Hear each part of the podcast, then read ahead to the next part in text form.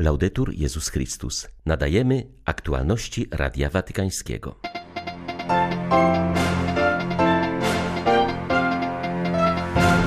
Podczas dzisiejszej audiencji papież po raz kolejny zapewnił, że pamięta o udręczonej Ukrainie.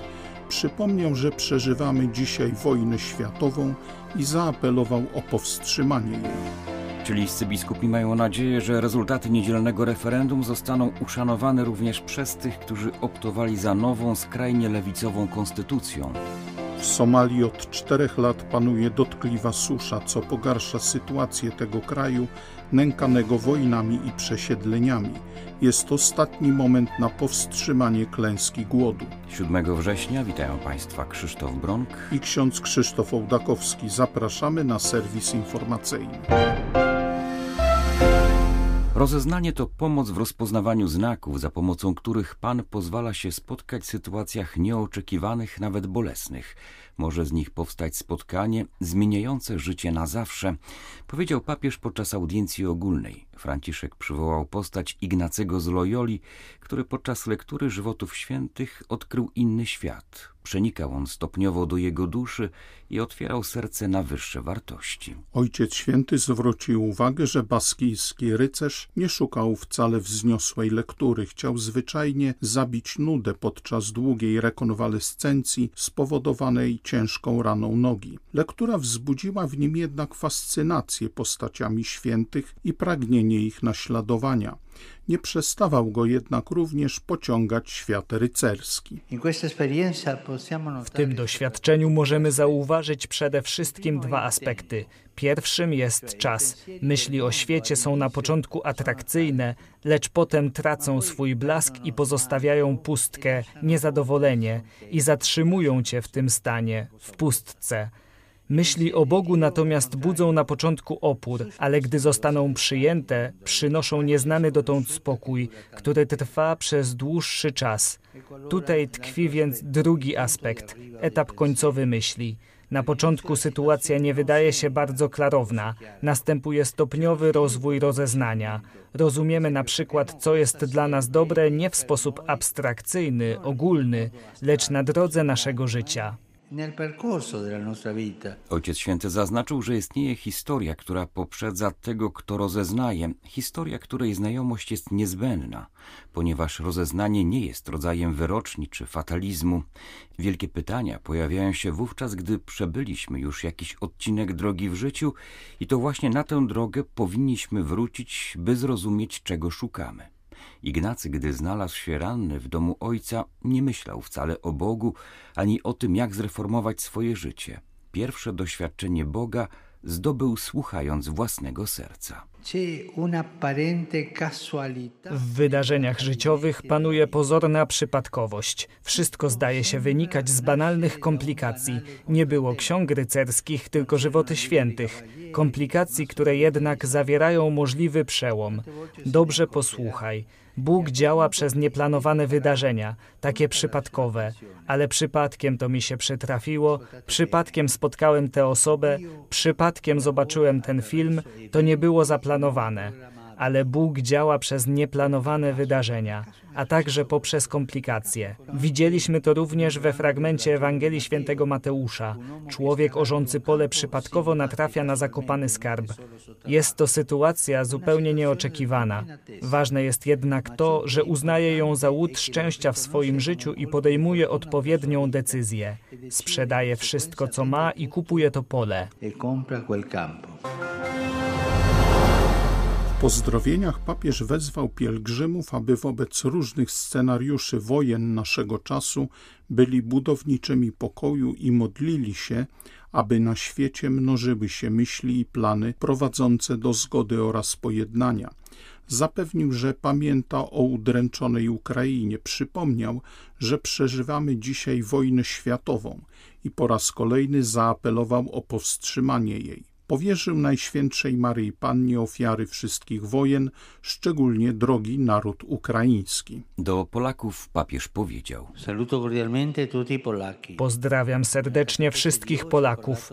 W dzisiejszej katechezie wspomniałem o świętym Ignacym Loyoli i o tym, jak lektura żywotów świętych doprowadziła go do nawrócenia i nauczyła duchowego rozeznawania. Dlatego zachęcam również i Was, abyście poznawali żywoty świętych Waszego narodu i w ten sposób mogli rozpoznać, jak Pan Bóg prowadził Was w przeszłości i czego oczekuje od Was dzisiaj. Z serca wszystkim błogosławię. Franciszek przypomniał, że jutro obchodzone jest święto Narodzenia Najświętszej Maryi Panny. Ona doświadczyła czułości Boga jako córka, pełna łaski, a następnie przekazała tę matczyną czułość poprzez zjednoczenie z misją swojego syna. Ojciec Święty wyraził szczególną bliskość wszystkim matkom.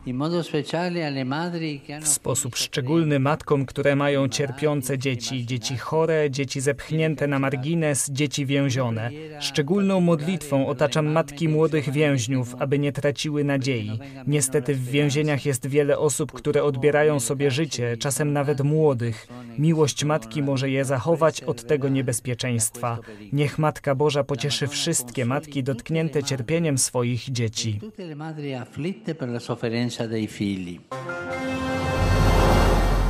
Przeciwko przestępczości narkotykowej, która niszczy, da się to zrobić, można stworzyć alternatywę, powiedział papież Franciszek w specjalnym słowie skierowanym do organizacji Familia Grande Hogar de Cristo. Działa ona w Argentynie i świętuje obecnie 15-lecie istnienia. Familia Grande Hogar de Cristo to sieć 140 ośrodków, których celem jest kompleksowa pomoc osobom w trudnej sytuacji socjalnej oraz tym, które cierpią z powodu uzależnienia od narkotyków. Pielgrzymka i przesłanie, pielgrzymka nadziei, ani jednego dziecka więcej w niewoli narkotyków, pielgrzymka dająca świadectwo, zobaczcie, co można było zrobić z Bożą pomocą. Pielgrzymka, która jest konstruktywna, to jest świadectwo 15 lat istnienia domów Chrystusa. I nadzieja, jest czas, można to zrobić. Przeciwko przestępczości narkotykowej, która niszczy, da się to zrobić. Można stworzyć alternatywę. Domy Chrystusa to nie tylko ręka, która cię podnosi, ale to miłość, to dom, w którym nabierasz sił, twoje życie zostaje wzmocnione i ponownie zostajesz włączony w społeczeństwo w dużo lepszy sposób. Nie bójcie się, będziecie mieli wiele trudności, ale do tej pory je pokonywaliście, bo byliście przekonani, że to, co dajecie, jest ratunkiem dla wielu dzieci zagrożonych przez narkotyki. Niech Bóg wam błogosławi i idźcie naprzód. Que Dios los bendiga y sigan adelante. Chilijscy biskupi mają nadzieję, że rezultaty niedzielnego referendum zostaną uszanowane również przez tych, którzy optowali za nową, skrajnie lewicową konstytucją. W naszym kraju nie będzie pokoju i dobrobytu, jeśli wszyscy nie wyrzekną się przemocy, powiedział Radiu Watykańskiemu arcybiskup Fernando Szomali, metropolita Concepcion, odnosząc się tym samym do groźby protestów radykalnych ugrupowań. Przeciwko projektowi nowej ustawy zasadniczej forsowanej przez prezydenta Borisa opowiedziało się 62% Chilijczyków. Arcybiskup Szomali ma nadzieję, że ich wola zostanie uszanowana i zwycięży jedność narodu. Trzeba powiedzieć, że Chile ma solidną tradycję demokratyczną. Referendum zostało przeprowadzone w sposób profesjonalny. Dla nas było to święto demokracji. Mogliśmy dać wyraz naszym poglądom. Ważne jest, by zarówno wygrani, jak i przegrani umieli myśleć o przyszłości kraju i wspólnie ją projektować, biorąc pod uwagę to, czego chcą ludzie w nowej konstytucji. My jako biskupi mówiliśmy bardzo dużo. Wydaliśmy dwie deklaracje, zachęcając ludzi, by głosowali według własnego sumienia, mając na względzie Ewangelię i społeczne nauczanie Kościoła. My jako Kościół katolicki zaproponowaliśmy naszą pomoc w promowaniu dialogu, refleksji i modlitwy za kraj. Okazuje się, że Chile ma duszę religijną. Przywódcy polityczni powinni brać to pod uwagę. Jesteśmy do dyspozycji w tym ważnym zadaniu. Trwa rosyjska inwazja na Ukrainę i związane z nią zbrodnie. W nocy zbombardowano innymi miasto Słowiańsk w obodzie donieckim, gdzie zniszczono budynek mieszkalny oraz szkołę. Na miejscu ciągle trwa akcja ratownicza mająca na celu wydobycie ludzi uwięzionych pod gruzami. Być może ciężko nam w pełni pojąć i przekazać rozmiary, skalę tej wojny oraz, co najważniejsze, ten ból Ukrainy w obecnej chwili, powiedział w swoim orędziu arcybiskup Światosław Szewczuk. Zwierzchnik ukraińskich grekokatolików zaznaczył, że Rosjanie stosują taktykę rozmieszczania wojsk w szkołach, przedszkolach i w cerkwiach prawosławnych, traktując miejscową ludność oraz ośrodki jej wiary i kultury jak żywe tarcze. Dzisiaj wielu stwierdza, że ta wojna tak naprawdę jest wojną na wyczerpanie Rosyjski agresor widzi, że pomimo przewagi w ludziach i sprzęcie nie może nic zdziałać z powodu determinacji Ukraińców, aby bronić swojej ziemi. I dlatego chce wyczerpać nasze surowce, nasze zapasy, niszczy infrastrukturę naszych miast i wiosek, zwłaszcza w obliczu nadchodzących jesieni i zimy. I pytamy się dzisiaj samych siebie, skąd mamy wziąć siły, skąd zaczerpnąć tej zdolności do stawiania oporu. Otóż my, chrześcijanie, powinniśmy dzisiaj zrozumieć, że Jezus Chrystus stanowi źródło odrodzenia narodu ukraińskiego. Sama boska liturgia, sakrament Eucharystii, ciało i krew Jezusa Chrystusa stanowi źródło życiowej siły Kościoła i narodu. I tak samo spowiedź daje siłę, aby uwolnić się od jakichkolwiek rodzajów zła. Te właśnie sakramenty są lekarstwem na dzisiejsze rany narodu ukraińskiego. Dzisiaj modlimy się, Boże, błogosław Ukrainę. Przyjdź tam, gdzie najbardziej Ciebie potrzebują i oczekują. Do schronów przeciwbombowych, do podziemi, na okupowane terytoria. Niech księża przyniosą tam Ciebie, Eucharystycznego Jezusa, cierpiącemu narodowi ukraińskiemu, bo wierzymy, że Ty jesteś źródłem naszego odrodzenia i naszego zwycięstwa. I naszej. Już czwarty rok trwa w Somalii susza. Szacuje się, że około 8 milionów ludzi odczuwa skutki niedoboru żywności, z czego 213 tysięcy głoduje.